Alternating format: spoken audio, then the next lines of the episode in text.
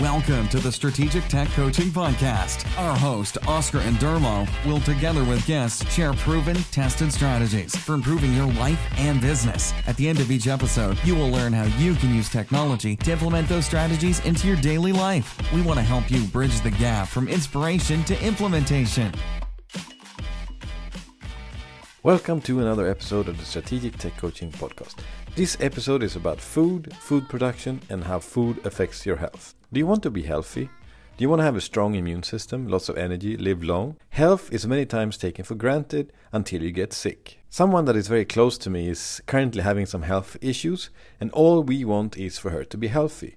Health is a top priority. Obesity, heart attacks, and other lifestyle diseases have skyrocketed in the last couple of years. One reason for this is that the food we are eating is sometimes not even food, it is poison. Food production has turned into huge factory farms and it's more chemicals than nutritious food. In this episode, I speak to someone that is doing something about this. Richard Perkins is a farmer that has a farm in Värmland in West Sweden. They work with something called regenerative farming. The purpose of the Strategic Tech Coaching Podcast is to help you with what I call a HSP life, a happy, successful, productive life. So the H stands for happy. Sometimes I change the H to healthy. A part of a HSP life is being healthy. Without health, you can simply not be successful and productive. And it's also harder to be happy. In my keynotes and with my coaching clients, and also in this podcast, my outcome is to inspire, inform, and give ways that you can implement this into your own life. So I hope this episode with Richard will inspire you, inform you, and also help you in to implement a more healthy lifestyle. Here we go. Richard and I talk about food, farming, and food production. Richard Perkins, welcome to the Strategic Tech Coaching Podcast. Thanks so much, Oscar. Yeah. yeah. Uh, a couple of years ago, I was on a flight uh, back to Sweden and I sat next to a lady talking about uh, food production, and I got really interested in this topic. And unfortunately, I did a podcast episode with her, but I couldn't use it, unfortunately. So, but recently I did some research and I found you, Richard, and you run a farm in Sweden. So maybe first, can you share a little bit about uh, Ridgedale and uh, the farm that you're having in, in Sweden? Sure. So we're a small farm by modern farm standards. It's only 10 hectares, so it's 25 acres for folks in America. That wouldn't be considered a typical farm. Most farms are getting bigger and bigger and powered by debt, oil, and less and less people on the ground, more and more technology, etc. But what we've set out to do is to run a farm that generates a high level of income for us as farmers, producing incredible quality food that you can't buy in stores around here, whilst regenerating the soil and habitat and leaving the land in a better condition than we founded it. Mm. And all of that is running counter to the direction that agriculture in the mainstream is moving. Farms are getting massive, massively debt based. Young people can't get into farming, and old people can't leave farms because all of their capital is locked up in infrastructure that can't be moved. And mm. so we have this generational gap where it's impossible for young people to get in. The farms that exist are based on extracting resources and they only work as businesses because they're subsidized by the government. Mm. And here we are, along with hundreds of our students and many other people around the world, showing that you can make Stockholm wages out in the middle of farmland, doing something good for the environment, feeding people great food, and having a really meaningful life. Mm. It's hard work, but it's meaningful work and joyful work. And we have a mixed farm, so we produce vegetables, we produce meat chickens, eggs from pastured hens. We have sometimes forest raised pigs, and we have cattle and sheep just in small number because mm. of our land base. Yeah. And through that, we can drive surprisingly high revenues and work very hard for six months of the growing season here and have relatively very little to do for four months of the year, which allows us a really nice quality of life. Yeah, so there, uh, there's a lot of things I want to talk with you about these things actually. But uh, first, let's go, get back a little bit to your background because uh, you don't have a Swedish accent, but you live in, in Sweden. so, but uh, what is your background? Like, I know you ended up in Sweden the, in the last couple of years, but how come you got interested in this from the beginning, uh, farming? Well, originally I left home very young. I was 15, 16 years old and left home and had a quite tumultuous time in life at that time. I had quite a difficult circumstance and I actually lived with gypsy people, which were it was a very unusual circumstance and a massive eye opener to me to live amongst people who still know how to live from the land. And it was a strange mix. So it, it was a mix of Romani people and Irish travelers who are very different in their cultures and traditions, you could say. But they taught me about how to become self resilient, how to live off the land. And I remember a conversation sitting around with close friends at the time, dreaming up a vision for the future when I was still a tender child, really. And I wanted to buy a farm and I wanted us to live together and work together on that place. And I think for the people I was speaking with, that was a nice idea, but it actually really was growing inside me. So when I was 18, I went to agriculture school mm. and studied organic crop production and horticulture. And then since then, that was half my life ago now, but since then, my journey has been working, studying, and then eventually, after a long journey through that, leading into consulting and educating others and building up a business there. I've run many businesses. I think the last job I worked for someone else was perhaps when I was 21, 22. And I've run maybe nine or 10 different enterprises, always in a sort of entrepreneurial spirit, but always with the goal to be able to buy land and put my feet down somewhere. And coming from England, that's very hard to do. Land access is a major issue here in Europe, all over Europe.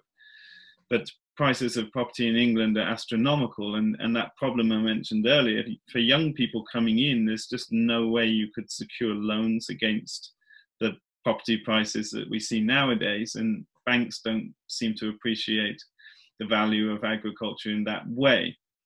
And so I actually looked at buying land in Southeast Asia. I lived in Southeast Asia for several years and was working in farming there also and where, had a special affinity. That where? was in Thailand, Thailand yeah. mainly. I traveled all over the region, but mm. I lived in Thailand for three years. So I looked at buying land there, and I looked at land in south of Europe because that's much more affordable. But I actually came to Sweden by happenstance. I came here just to help someone out, and I, I really knew nothing about Sweden. Something mm. that is perhaps unfamiliar to you as a, as a Swede is that further down in Europe, you don't really hear much about Scandinavia at school. Hmm. You hear of Denmark when you grow up in England, but it's a place right out over there somewhere you don't know much about. And Norway, Finland, Sweden. It's just it's, Vikings, it's not, bloody Vikings coming for pillaging. No, that's what you hear, no. And maybe it's not so much in the consciousness. It's yeah. not something we learn about the history of in any detail. Mm. And so I didn't really know anything about the country, but I came here just with the intention of being here for two weeks. And I fell in love, and it was summertime, and it was beautiful around. And and the first thing that struck me, I was running an educational training at a small farm like we have today, and nobody was farming. And that really struck me because mm-hmm. where I come from, people were given an arm and a leg to to just have access to land, and here were people that had land and weren't doing anything with it. Mm. And big barns and big amount of resources lying around that weren't being utilized. And I found that really shocking. And then I started to see the property prices. This was quite close to Stockholm, about 45 minutes away. And obviously, the prices there are much higher than where we bought a farm in Värmland. But still, compared to the UK, I mean, you can buy a, a fully ready farm for the price of a garage for parking your car in. Mm. So we actually then engaged in a year long trip all over the country looking at properties. And we didn't have a huge amount of money to get started. And we also wanted to reserve money for starting the business because something a lot of people coming into farming do is they they stretch their budget for buying a property too far and then they have no capital to start the business and and then it's grow slowly from there. And I didn't want to do that because we knew we wanted to jump into farming at high production levels pretty quickly. Mm. So it took a long time to find a farm because we were getting outbid because the properties that we were looking at wouldn't be considered agricultural units in typical standards today. And so they would be seen as like a holiday home, and the people would rip down the old house, build a fancy new house, and just cut the pastures once a year mm. to keep the land open. So we would often get outbid by people from Stockholm, etc.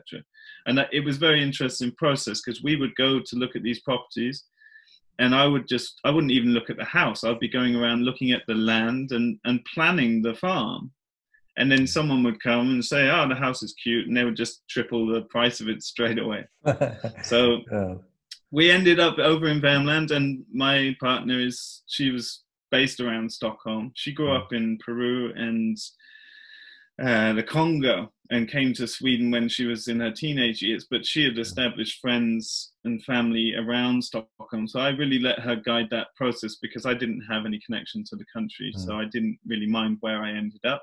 And I knew that we would be bringing a lot of international people to the farm with the activities we were doing. So I felt like I could bring some element of social and community life to me and so she was happy to move out here and we could afford the farm and yeah that's where we ended up in yeah. the middle of the dark forest of Värmland.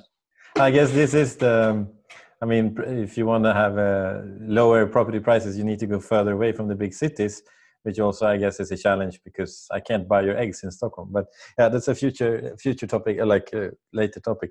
Uh, but first, um, did what's the definition for people that are not into these things? What's the definitions of a regenerative farm versus like a sustainable farm or organic farm? Like, what is the difference between these uh, terms? Mm. Well, it's a good question. It needs a bit of unpacking. I mean, for me, the word sustainable is is totally incorrect and outdated. It sounds like treading water. It sounds like staying still and an idea of stasis. And like, think of your marriage. Like, do you want a sustainable marriage? You know, does that sound like no. something you would endure.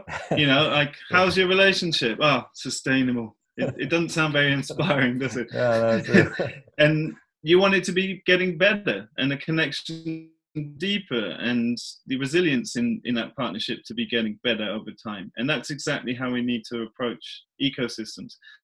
The type of farming we do is observing how natural patterns work so we can go back and study how nature did herbivores, large herds of bison when Europeans first went to America. We can look at ecology of forest systems and apply them to our production techniques because most of our modern agricultural science has come from very linear, compartmentalized, reductionist thinking, asking like the right questions in the wrong place, studying damaged agricultural land that had been plowed for 10,000 years rather than going to the wild parts of nature and studying how soil functions when it hasn't been damaged by the plow, for example. And those little things add up to the sort of main agricultural approach we see today, which is based on asking a lot of good questions, but in the wrong place, as it were. Mm-hmm.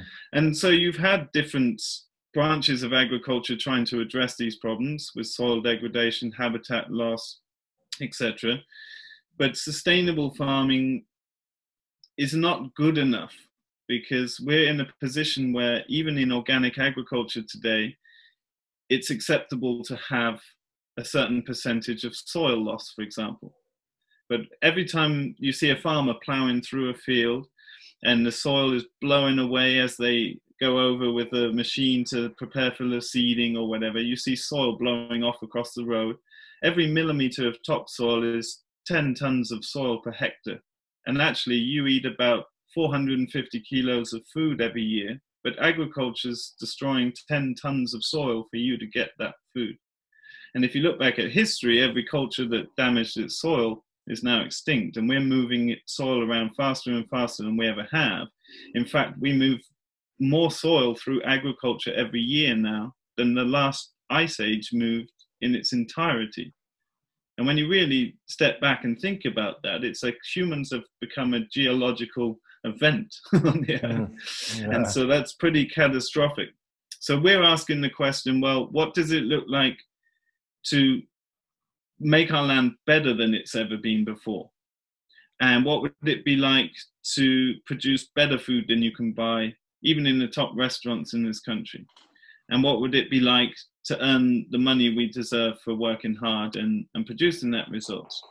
Mm. So it's all based around building soil and building habitat, and an important technical part of that is capturing carbon. So we hear a lot of, today about the amount of carbon in the atmosphere, and people are starting to look at things like carbon taxation. And there's lots of things online about stopping flying. We need to burn less fossil fuels, but people don't really know that there is more carbon in the atmosphere from soil damage than from all of fossil fuel use combined and what it where it used to be were in the large expanses of the world's grasslands which cover about 60% of the world's surface that are now desertified through taking away livestock mm-hmm. so we've had a lot of poor science and misunderstandings and then combine that with today's social media meme style thinking where it's seemingly people's attention span is just a few minutes and it's very easy to post arguments like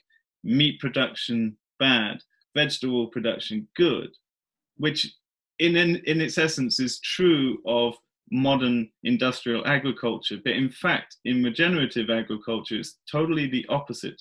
There's nothing all, more sustainable. You need, you need, them together. Everything needs to work together as a system, right? And... That's part of it. But in fact, there's nothing more regenerative than turning sunlight to grass to flesh. Hmm. And so eating grass fed beef, properly raised meat, is actually fundamental to human survival on the planet because most of the world's surface is or was grassland. Things mm. like vegetable production is very hard to even make sustainable because it relies on all the inputs from someone else's animals to keep it thriving.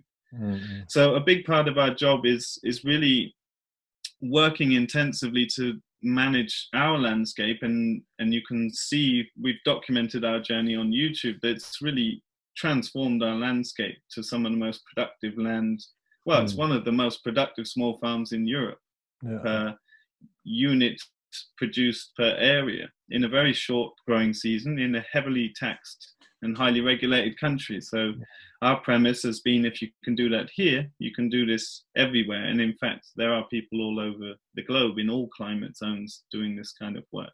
How many farms like this do you think exist around the world? Thousands. I mean, personally, we have hundreds of students doing this kind of work just around Europe. In fact, this summer I had actually planned to be away from the farm for the first time.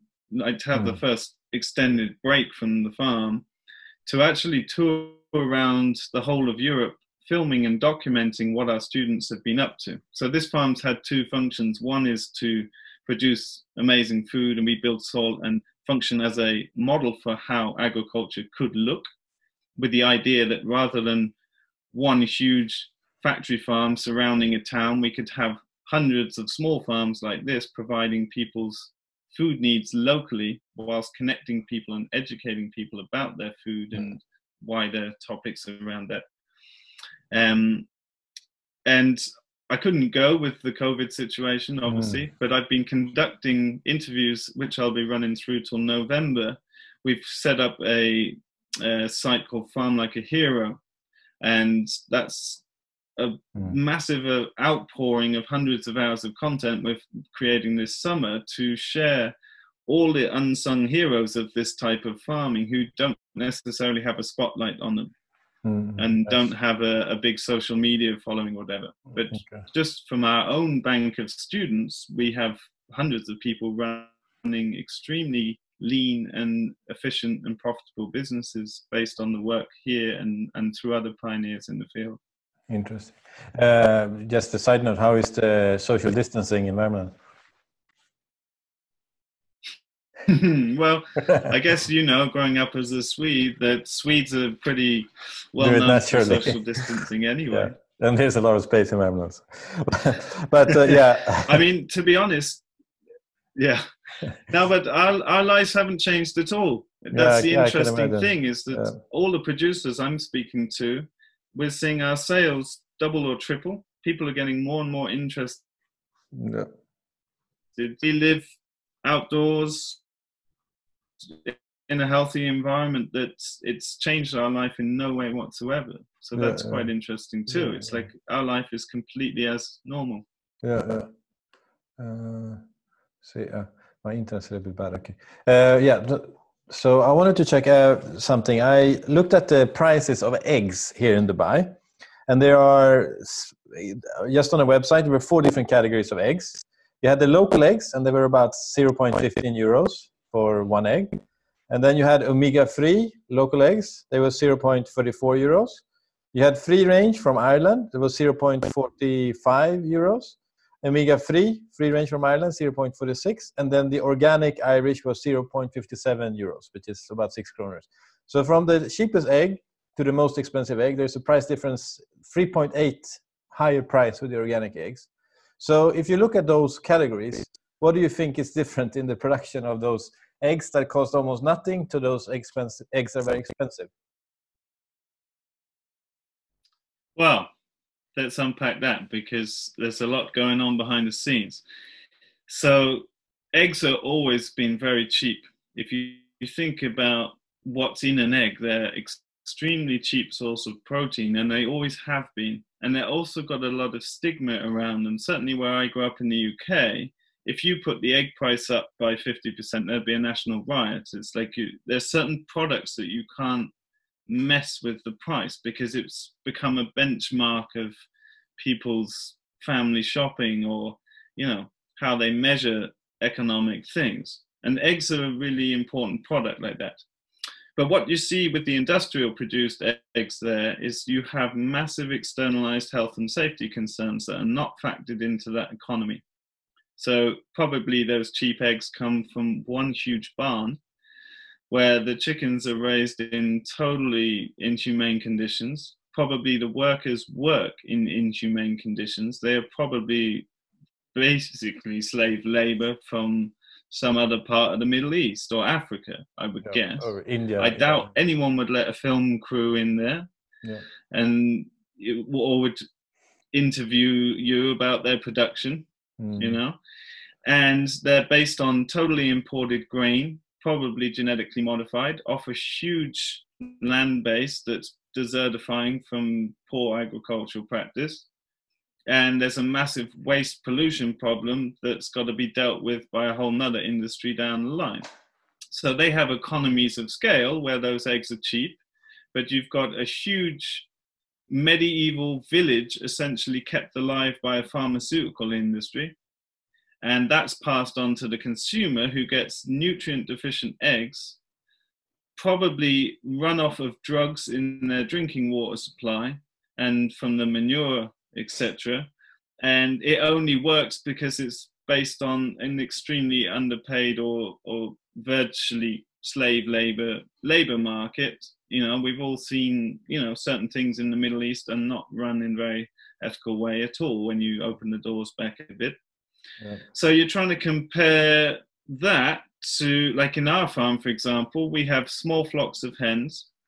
They live in mobile homes of a few hundred birds in each, say 400 birds in each, and every single day they're moved to a new patch of grass. They're always on grass, and they eat a lot of that green material and a lot of insects. That's what a chicken does, spends all its days doing scratching with its feet and finding insects we feed organic feed, so we do bring organic feeds in, but we buy grain from a local farmer who's close to us.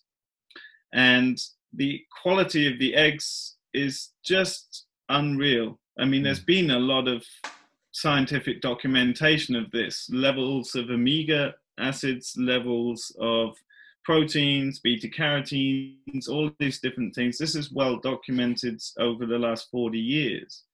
But even what I'm doing is a million miles away from those organic eggs.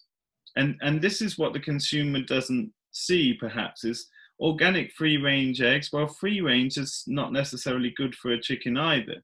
If you go on Google Earth, for example, and you zoom down and look at a free range farm, they have a big house. They're still kept in industrial conditions typically which is causing massive stress to the birds because chickens didn't evolve to live in huge flocks like that and they have a social order and hierarchy so that messes with that. They're kept without males. That also stresses their social system. But what you see is that they never really so the image to the customer right is this sun going down, the grass is waving, the chickens are outside, happy. I think chickens, it's even on the box. good eggs on the on the cart, exactly and what happens? Cons- and the egg box is green, and the oh, consumer Wow. just turns brain off, keeps consuming. But but when you really look at those farms, there's big paddocks of grass, and then around their barn is just mud because they don't go very far from their home because it's not safe for them because of predators, etc. So that idea of free range is good for humans, not for chickens Mm. animals in nature work with what's called time controlled grazing. All animals are on the move because for hygiene and safety region, reasons and to find food, obviously. So that's how we run ours. So our eggs are, are not even comparable to free range or organic eggs. And so we actually sell our eggs at 4.4 crowns. So our So eggs are slightly less, in the yeah. middle of that run Mm. and we have absolutely exceptional quality of welfare and when we have inspections by yeah. the welfare people in sweden they absolutely love it because the rest of their job is going around looking at horrible industrial conditions where they have to put a hazmat suit on and wear a mask and we have this beautiful picture that we're happy to film and put it on youtube a to share that with others of how we do that but b that's our marketing Mm. like here are genuinely well cared for hens that translates to very high quality eggs yeah. and this is the same across the board with all the productions we have at the farm like we're mimicking how nature does it yeah. and that's the way to build the landscape up and build products that are actually good for human health I understand that eggs was a big source of, of income for you guys, uh, right? Uh, Yeah, uh, we have three primary enterprises on the farm. So we do pastured eggs. So these are laying hens specifically producing eggs at high levels of production. We have meat chickens and some turkeys, which are less common in Sweden. So we do a lot of meat chickens, which we slaughter in our home built slaughtery on the farm. So we have one of the cheapest regulated slaughter facilities in Sweden, in Europe, in fact. And that's an inspected, approved space. Mm. That means we can keep the nutrient cycle on the farm and we also earn the money for the work we do rather than some middle person mm. taking all of the profit Mm. away because So we can make the small yeah. we can make small farms work but we need to cut out all middle people in the Mm. chain of production Yeah.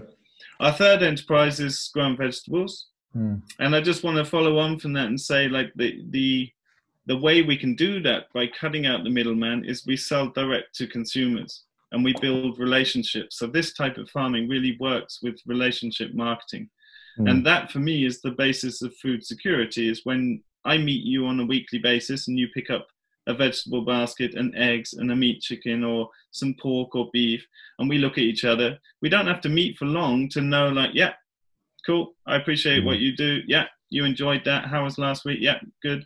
That's food security Mm. you know and that's Yeah. a, an increasing issue that people are becoming aware of is we have very small supplies of food in the country at any time particularly here in sweden where we import most things.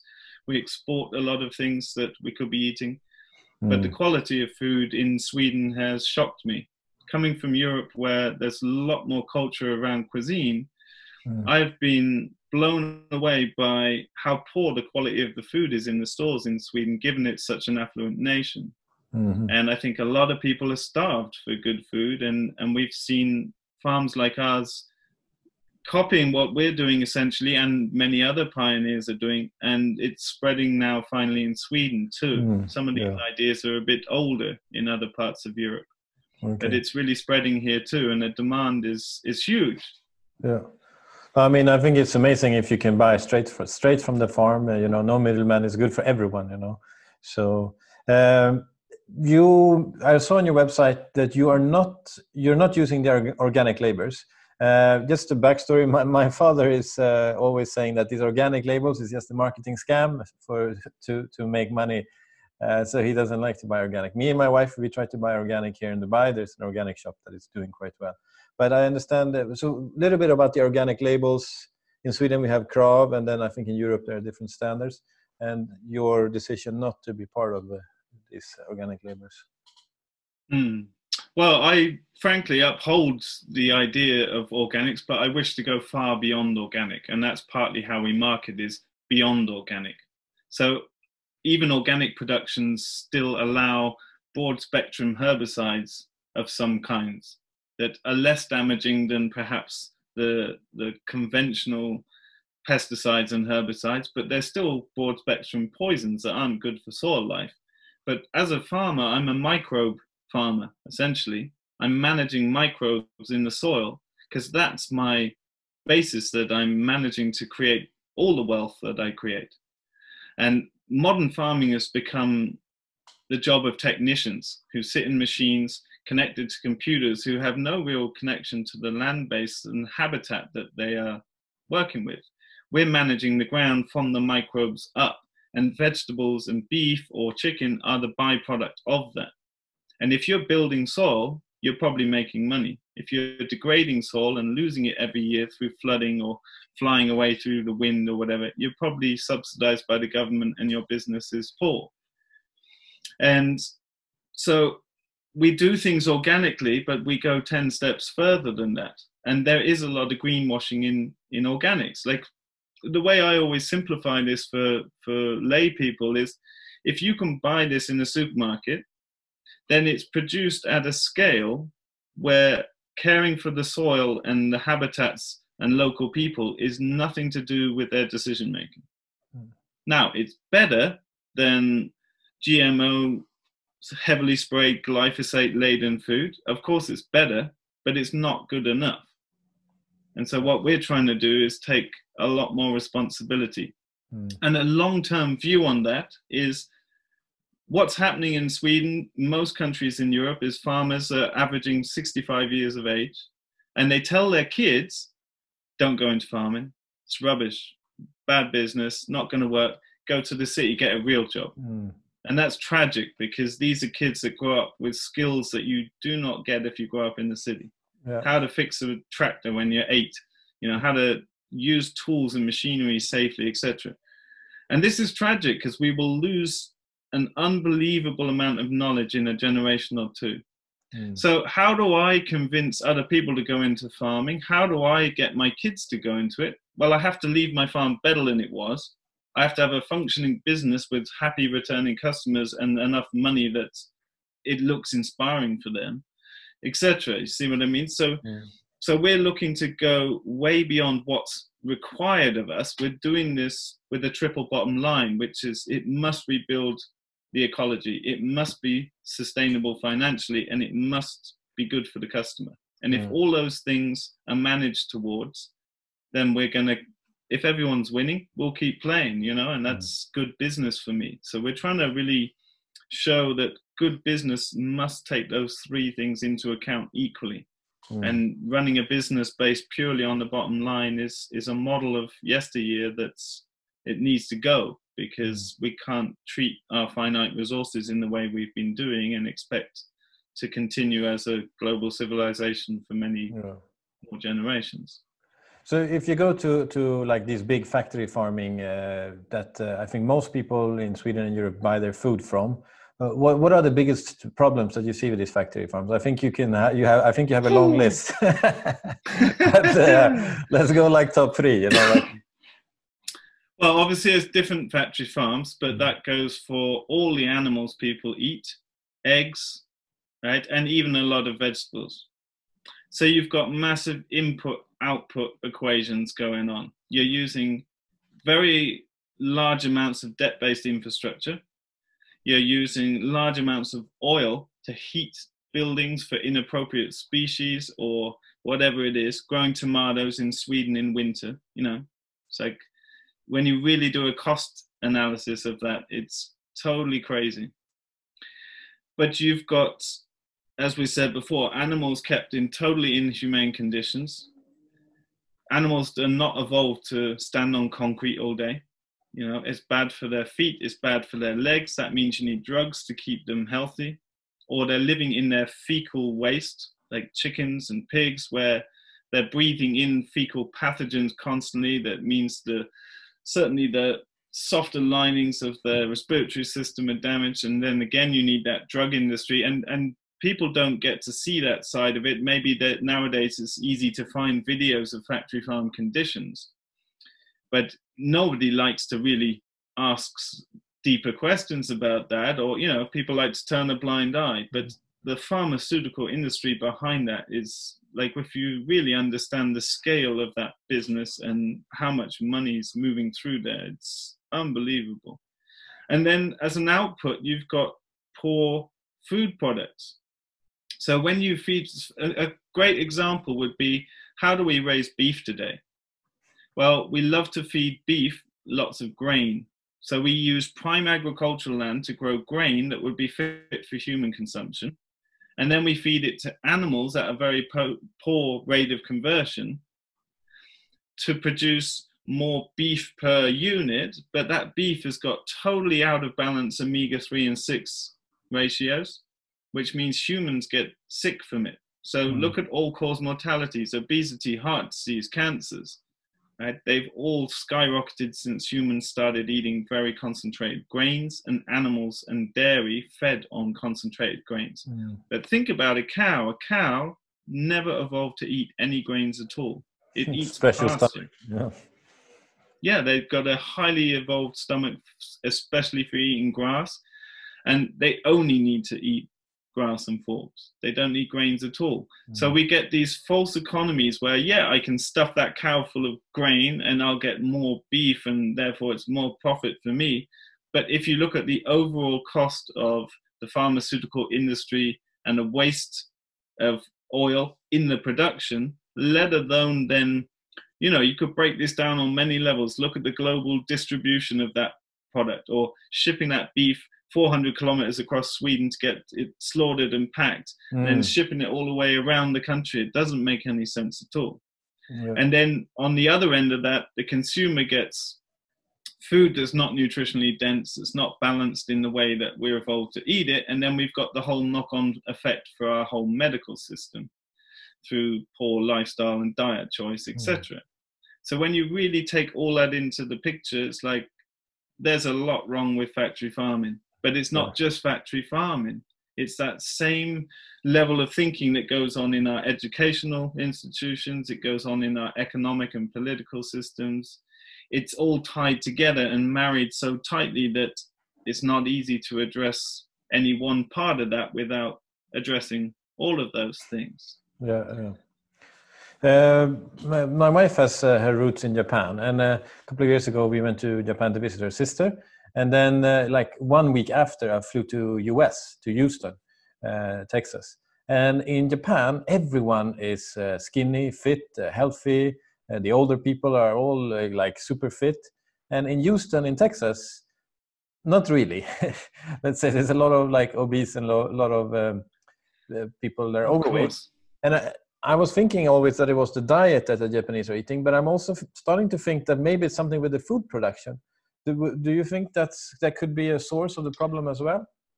It's both those things. I mean, partly also it's lifestyle choices, right? But it's food production and it's like it's the actual diet and the way it's produced. I mean, the classic food pyramid in America, where you know it's heavily carb based and it's highly refined sugar and flours. And hmm. humans did not evolve to eat those things at all. Mm. And that food pyramid, some would argue, is totally upside down.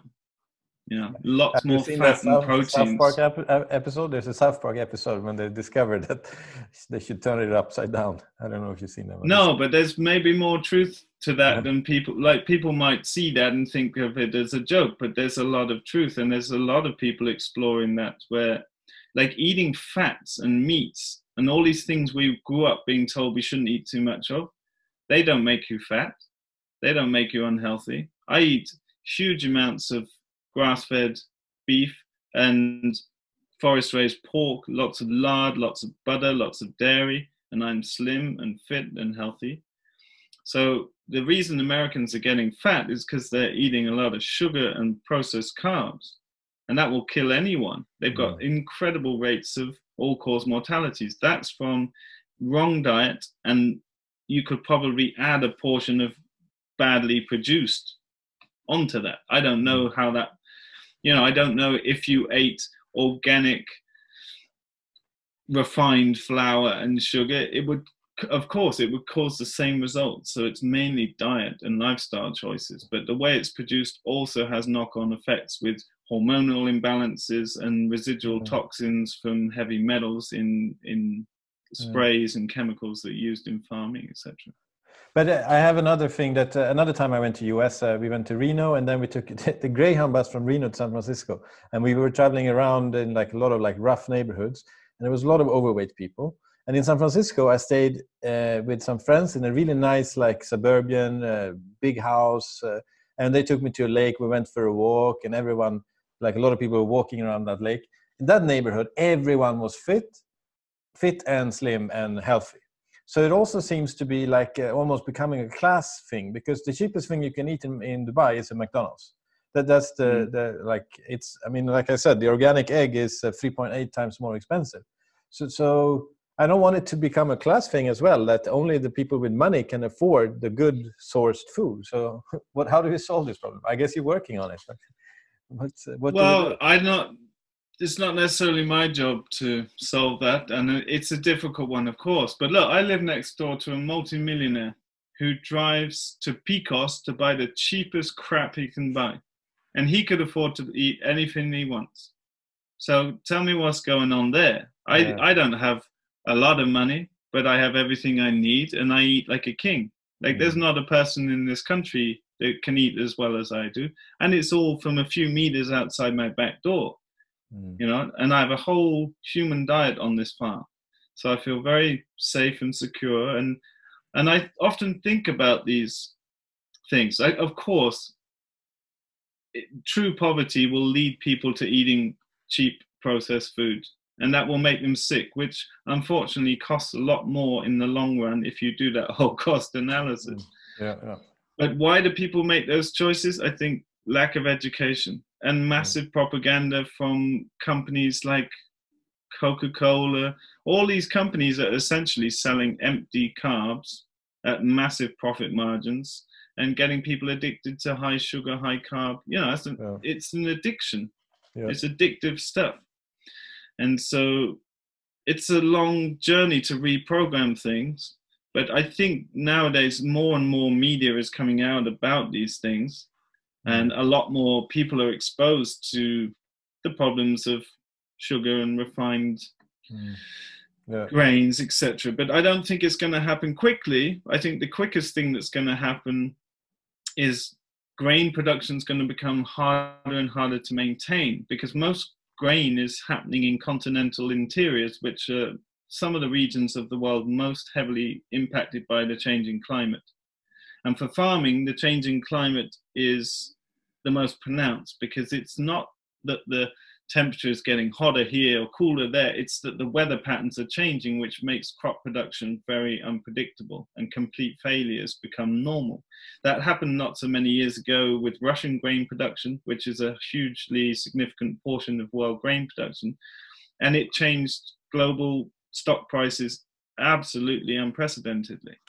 So as soon as you have massive catastrophic failures in interior of the US in the grain producing areas or in Russia, etc., you will start to to see bigger shifts there in the global markets. And it's the same with sugar. Like the sugar industry is dying as well.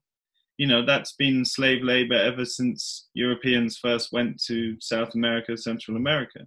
It's still run like that today in the majority of cases.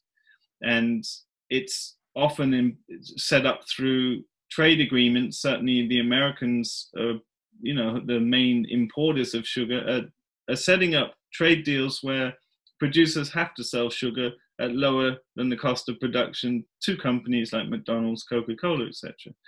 But all that system seems to be breaking apart more and more rapidly. That you know it will take maybe a generation to change those deeply ingrained habits. But you know, just the extent of that is if you go to any supermarket anywhere, but here in Sweden, for example, 95% of every single product in that store is mainly made up of one of four grain crops. You know, it's the majority of what everyone is eating. So to change that in a in a global way is, you know, who has the answer for that? I don't know. Yeah. yeah. No, but this is one of the reasons I wanted to talk to you as well to to to share this information because I think we need to we need to change this when uh, the cost is too high. So um, uh, so that that's why I was I wanted to reach out to you.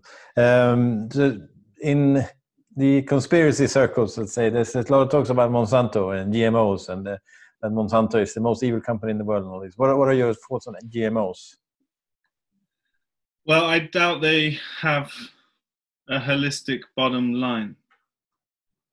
They're not there for anything other than the benefit of their shareholders. They are not producing chemicals and seeds for the benefit of people. Mm. That's make money, pretty yeah. clear to me. Yeah. It's of course it's a massive global corporation, and of course they're based on their triple bottom line.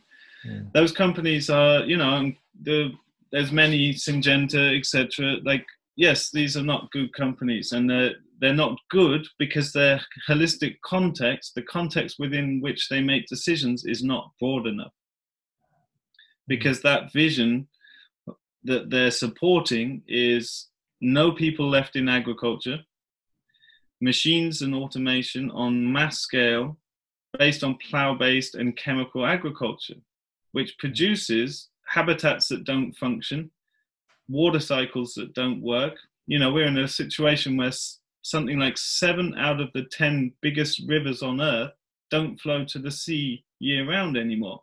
Zzz, back up a minute. Like, what? Seven of the biggest rivers on earth don't flow to the sea year round anymore. Why? Because of agriculture. Right? So, that vision of agriculture, we know where that goes. It leads to severe extinction of wildlife species and habitat, and it leads to rapid soil degradation that causes rapid and, and increasingly so produces rapid floods and erosion that leads to silting up of river systems and coral reef and marine systems. The knock on effects are, are huge.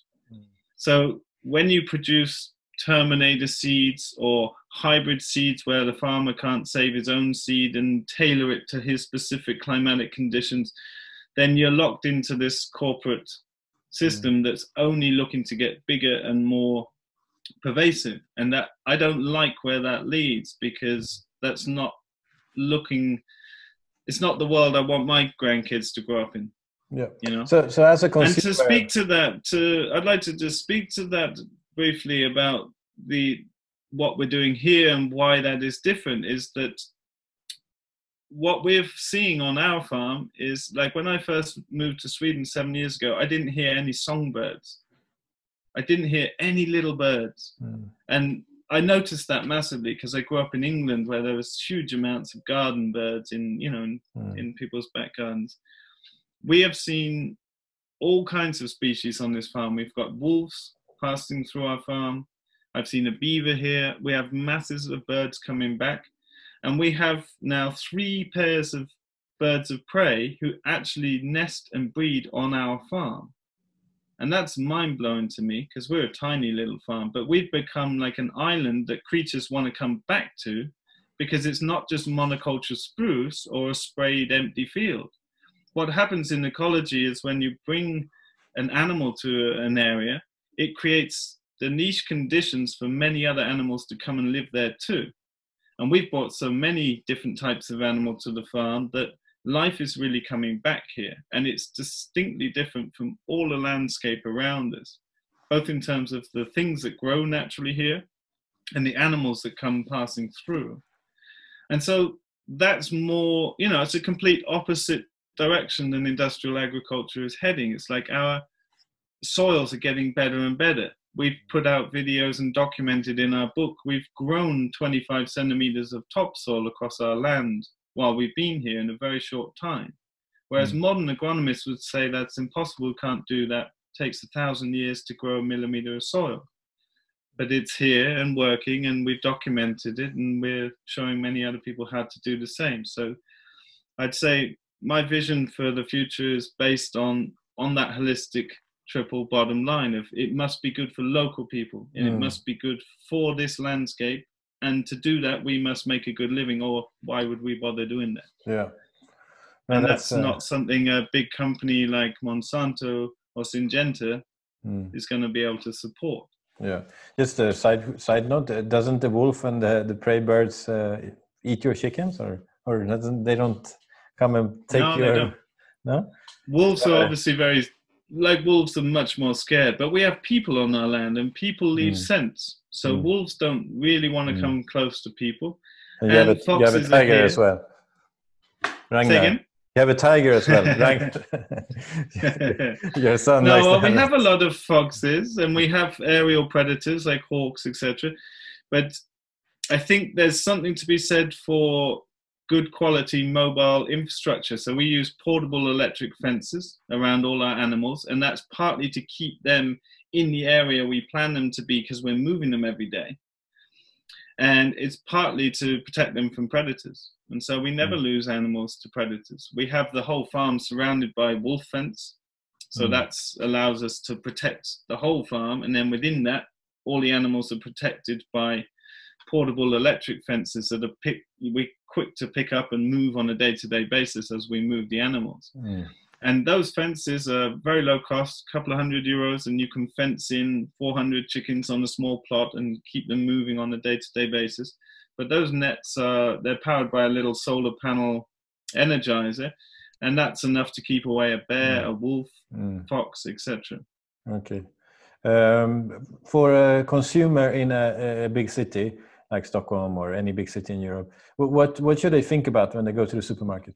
Uh, I guess the best is to find a local farmer, but um, is there resources you can share where they can do that? Or Yeah, there is. And I really urge consumers to really, you know, obviously we all live busy lives and people need to just have a convenient way to manage their kids and work and food shopping and all the rest too. And I I understand that, but it is down to people to make the decisions that will support the future they want for themselves and kids too. Because actually, it's up to consumers what type of food is produced. If you go and buy crap cheap food, you're supporting in those companies with their context of making decisions and the impacts that that's going to have, you know. And so it's it's really about taking responsibility. And going back to a point you said earlier about the cost of food, it's like, well, when you buy that egg from us, you're buying it at the actual cost of that egg. That's taking into account the salaries, the feed, and we deal with all our own waste, etc., on the farm. In fact, we don't have waste; it's a resource to build our land. So that's the price of an egg. So you need to change the way you think about it, because if you're buying cheaper eggs, it's it's because someone else is paying a cost Mm. somewhere downstream, right? Yeah. So we need to readdress the notion of what food actually costs, because just 50 years ago, people spent three or four times the amount as a percentage of their income on food. And now people say, well, that's expensive, but they have the latest iPhone, the latest iPad. So it's about priority. Like, what are you prioritizing? You know, Mm. I've always prioritized eating exceptional food, even when I've had very little money and couldn't afford to have an, a phone, like a modern phone or whatever, when I was young, you know. So it's about priority. That's up to people to choose. Mm. But one thing I could say is that here in Sweden, people are blessed by what's called the REKO movement. And we've been big proponents of that. And what REKO is, is a Facebook driven direct farmer to consumer buying club. And it's like an online farmers market, you could say. And just to speak of, like, it came out of Finland. And I, there's videos on our YouTube about this, and I've written about it a lot. But basically, I can say, right, I've got eggs and vegetables for sale and I go and find a baker and a farmer that does beef, and we get together and we turn up at Thursdays at five o'clock in a car park somewhere in the city, and all the producers list what they've got for sale and how much it is for that week, and then consumers make a contract by saying, "Yeah, I'll have 30 eggs and two bags of vegetables, please," and that creates the contract, and that means it's pre-sold and that means that gets around trading laws. It's not a market, right? Mm. So we turn up in a car park, and in 30 minutes flat, we drop off 5,000 euros of Mm. products.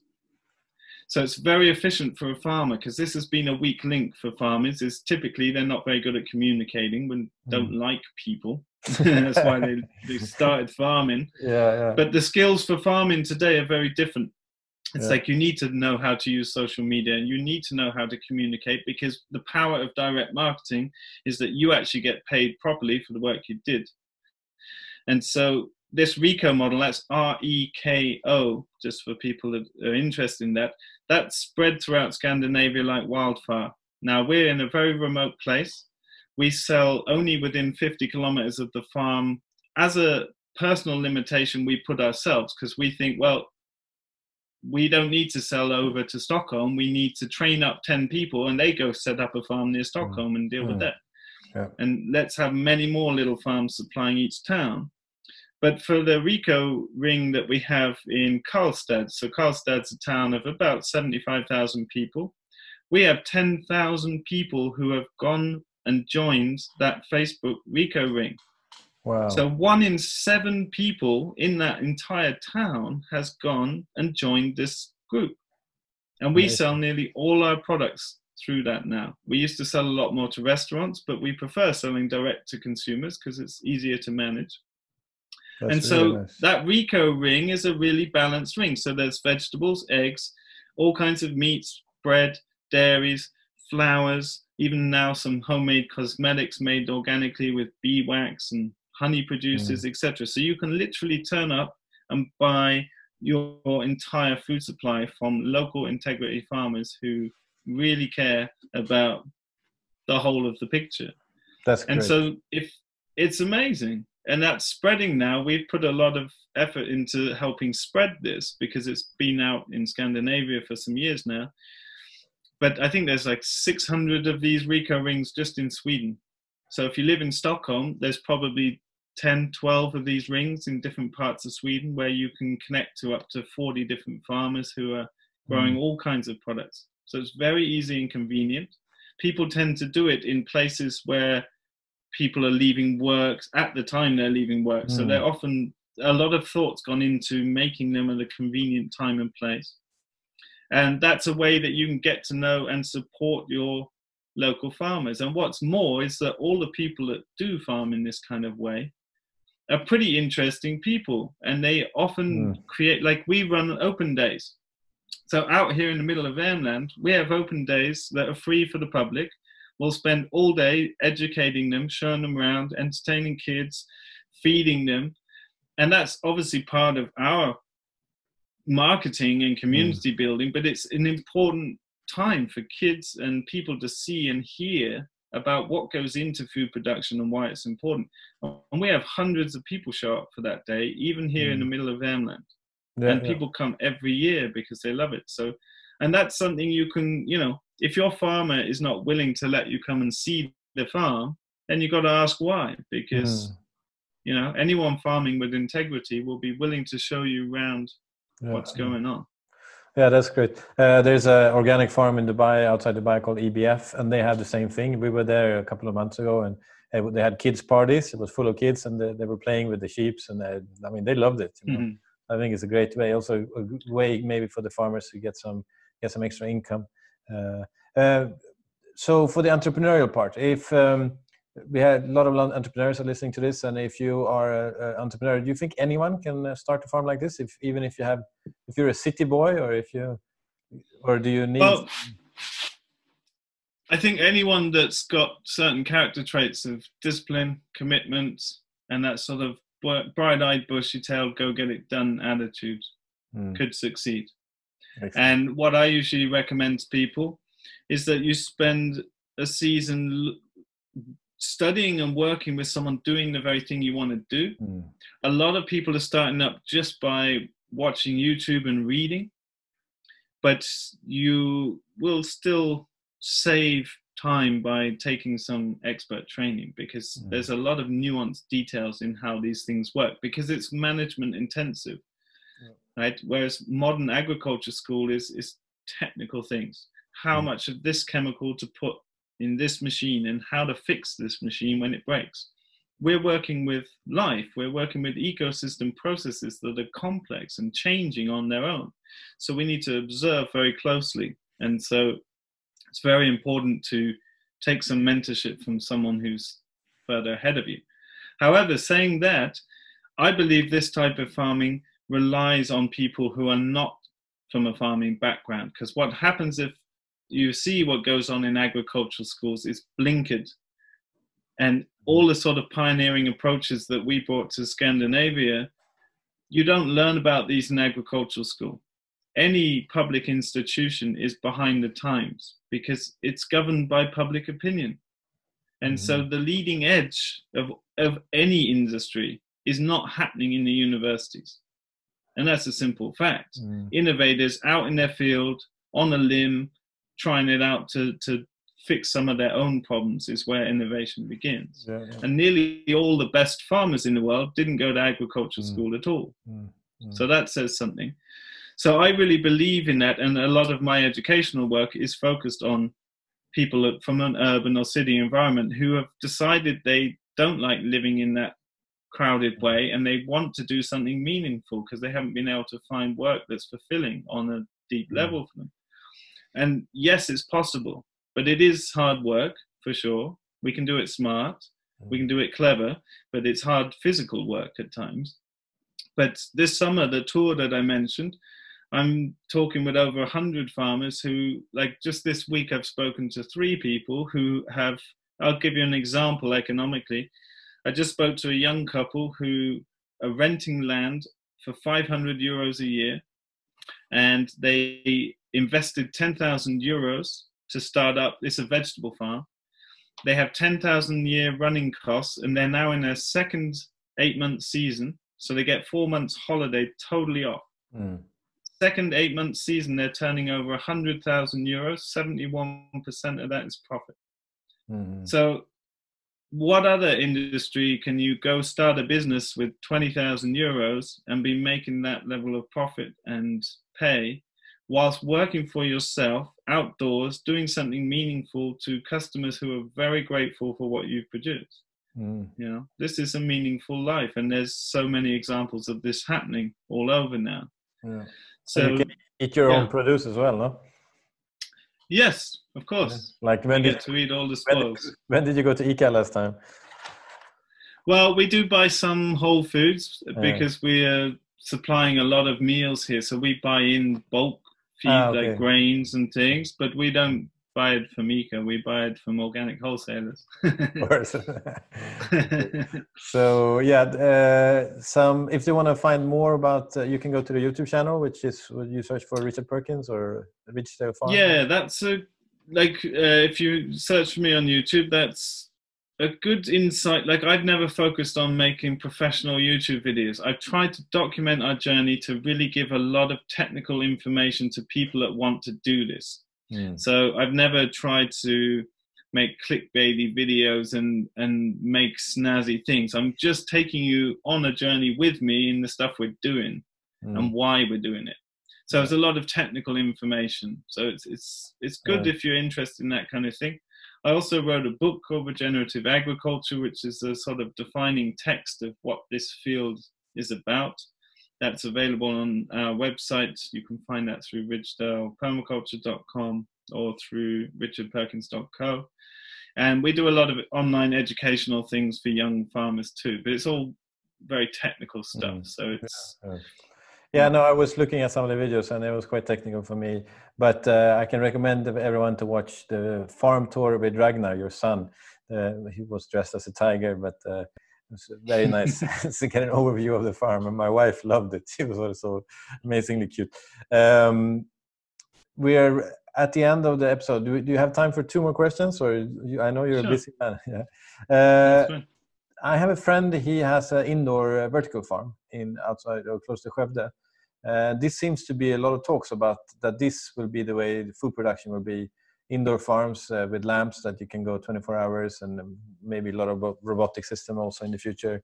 What are your thoughts on these vertical farms uh, indoor farms? Well i know what food i'd rather eat whether it's grown in my vegetable garden or in that system. I mean i wouldn't eat it and I would never choose to eat it, but I have the luxury to not need to eat it. I think that's a solution that's going to be there for inner city production where land price is so high, it has to go up. Mm. But it's not the future I'm looking for or interested in. Because if we took all the surrounding land of big cities and had lots of small production units doing the sorts of things that we do that are all modular and scalable, mm. then we would have no need for anyone to have ever started investing in this kind of idea. Because whatever way you look at it, it's a reductionist compartmentalized system. And there's no way you can grow, grow a complete nutritious product if it's not growing naturally as it's evolved to. Now, you mm could argue, well, we can put all kinds of nutrient stimulation things in there. It's like, well, where's that coming from? Mm. You know, and it's another one of these things. If you do the whole cost accounting, it doesn't strike me as a good idea. And it strikes me that it's unnecessary in that we don't need more concentrated farms. We need more people concentrating on farming. Mm-hmm. And the only way to do that is to have people demonstrating a bit like what we've been doing here that young people yes there is a life out here that you could live in a community of people that are caring and interested in the world around them and you can make a good living doing meaningful things. And what a beautiful environment to raise a family. Absolutely yeah. I mean and for your so, family it's amazing. I mean growing up with the animals and the nature you know. Really really cool. So i'd say like those solutions are you know i'm not i don't want to bash them too much it's important people look at solutions but to then do full cost accounting at what that actually means but mm. i'd much rather put my focus on training young people who can move out to the edge of the city and grow food mm. for the local people there mm. and if you scale it and get into the mathematics of it Sweden could easily produce its food itself. So mm. I'd like to see more of that happening here, but I'm not interested in in intensive capital and technology based farming because it's it's not the solution that I think will feed us in the future. Okay, uh, so the last question then is: It seems to me that you're kind of going back to the roots how it was before factory farming. Like if I would imagine a farm like two two hundred years ago in Sweden, like fairly big size at that time. Uh, like, are you going back to those methods, or or is it like a lot of new technologies involved, or is like a com combination of those two? It, sorry, I wouldn't say it's going backwards. I would say it's utilizing the natural ecosystem processes that have always been here for millions of years mm. and applying smart management and tools, appropriate scale tools to them. Like we have these incredible hand tools for our market garden that have come out in the last few years that, that just 10x your work, you know, mm. but they cost a few hundred euros each, mm. as opposed to a 50,000 euro tractor that sits still for 95% of its time and then damages the ground every time it does move you know so we're working at a human scale mm. and everything we farm scales and it's very easy for us to expand and grow and integrate more and more people into the business who could keep growing it out sideways and forwards and backwards. I don't think it smacks the same as you know on one level the sorts of diverse things going on at our farm with tree crops and annual vegetables and animals is very reminiscent of what all old farms were for the last 10,000 years. You can read yeah. Cato and Plato's accounts of farming in the Mediterranean 3,000 years ago in their books, and, and they describe how to build a farm. And in mm. one level, there's the same things going on.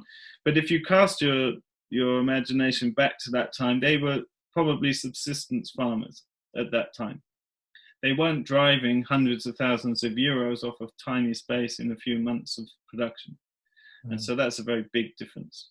Mm. And we do that through advancing science and understanding, advancing tools appropriate for human scale agriculture, and really well planned out economy and business. Mm. farmers haven't usually been trained in business very well, Mm. you know, and Yeah, don't yeah. keep good records. But we spend a lot of time in our winter downtime planning and making very clear business plans like you would in any other type of business. And so it's not a surprise that our hard work pays off because we planned it to pay off.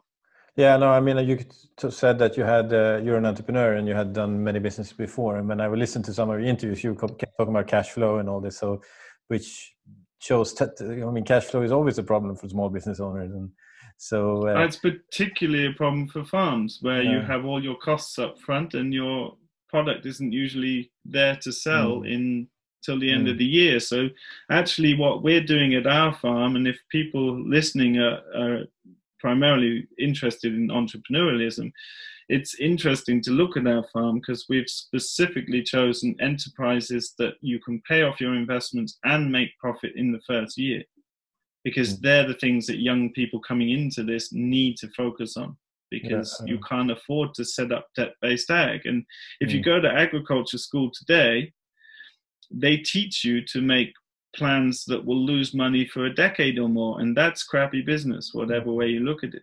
Mm, so it's actually often the folks that are not coming from a farming background who are coming from the city with a desire to do something more integrated and more fulfilling who Mm. come with that kind of thinking and mindset already and often with a bit of business experience and they can excel in this field. So, I mean, I, I think technology. I, I talk about how technology can be used for good, for good and bad. And a good way for you guys to use technology is these Facebook groups where you can sell directly to the consumer. You cut out the middleman, and then it's good for everyone. You know, it's an excellent way of using technology. Uh, another story that we heard: a, a Chinese uh, high-end chicken farmer. He had uh, step counters on their chickens. So the, the the rich Chinese consumer could see how many steps the chicken had taken before he was slaughtered. So there are many things that can be done. And, uh, you work with drones as well, huh? You have drones on your farm, or you use drones for different things. yes, uh, well, I use. I mean, I'm not. I'm totally not anti-technology in any way. I'm up for using the right level of technology for what we're doing. You know, when when I've been talking about technology, it's like big ag is you you know working with machinery that you need a PhD and a laptop just to turn it on. Like modern tractors are autonomous, and the the level of investment in that infrastructure is, you know, a Mhm. modern tractor costs more than our farm, but our farm turns over hundreds of thousands of euros every year and gets Mm. better. Mm. That tractor's depreciating, so it's it's all like this old perspective of business and technology compared to like a classic example. I'm going off on a tangent, but it's relevant to the uh, uh, economy and entrepreneurism. It's the year that we started our farm. A milk farm started down the road they put 10 million euros into a milk farm in a country where dairies are shutting down every single day. Mm. They have cows that have the highest level of milk production possible, but they're not evolved for our climate, so they have to heat this huge barn all winter. The cows never go outside, they stand on concrete, which they didn't evolve to do. They bring all the food to the animals with very expensive machines that cost a lot of money and diesel to run and they feed them a load of grain, which that cow didn't evolve to eat, Mm. which makes milk that's not so great for humans. But their business earns this much. So the bank loves it Mm. and they've loaned them the money. It costs them this much to produce that much. So, in Mm. traditional terms, that's good business. My little farm produces only that much, but it costs me nothing Mhm. to produce Okay. that. And so I have a much better business. You know, I can employ double the people that are on that other farm, which is 300 hectares, on my little 10 hectares. Mm. And I feel I know all of my customers by relationship. They just sell to Arla, Mm. and it probably leaves the country or turns into something yeah, they have no idea about. we have Arla milk here in Dubai, so they fly. Maybe There those cows cows are flown all and this is here. the level of disconnection in the production chain is Yeah. those farmers go to the store and buy milk Yeah, yeah, that's doesn't make sense. Yeah. that's how far it's all gone wrong yeah, and in Stockholm, everyone I is think- drinking oat milk. Yeah, well, that don't even get me started. yeah. No, thank you so much for taking the time, Richard. I really appreciate it, and I recommend all the listeners to follow Richard on Instagram to see the farm life and what you're doing. And for those that wants to start to farm, you can uh, buy the books and uh, yeah, start following the YouTube channel. And there's a lot of resources there, right? So, uh, what is the plan now for the rest of the day? Are you what? What are you doing? I have interviews farm? today. Ah, okay. Well, we have we've just done a big uh, work organization, and I am taking on an evening shift because I'm doing interviews with some of our previous students and Ah, okay. listening okay. about their farms. So Ah, I have okay, my afternoon full of that. Okay. So I'm I'm doing farm work and my Yeah. other educational work at the moment. So it's a bit more. Modern entrepreneur. You're not just a farmer. You're a, a modern entrepreneur. I think. I think so. Yeah. Thank you so much. So, pretty interesting lifestyle that Richard Perkin has on his farm in Värmland. So, I recommend you to follow Richard on his Instagram to learn more about Ridgedale Farm and food production.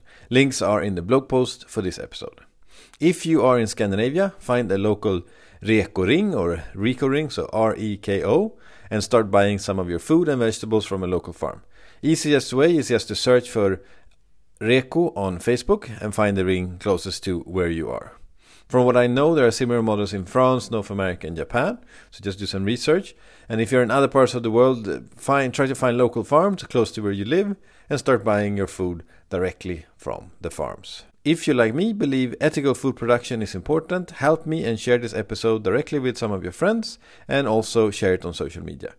You can also help by writing a review on iTunes or whatever podcast player you are using. If uh, health is a topic that interests you, I recommend you to listen to episode 22, that is with legendary strength and conditioning coach Steve Maxwell. Steve travels the world and teaches people how to stay healthy and uh, live a long, uh, strong life. He has been on Joe Rogan a couple of times and Lo- London Real several times, and I interviewed him when he was in Dubai conducting seminars. I can also recommend episode 56, which is about the mental aspect of health when I talk with Professor Lars Erik Uneståhl. To learn more about strategic tech coaching, go to the website strategictechcoaching.com and follow the journey on Instagram, just strategic tech coaching, and also subscribe to the YouTube channel. Just go to YouTube and search for strategic tech coaching. Uh, I have more interesting guests coming up, so do not forget to subscribe to the podcast.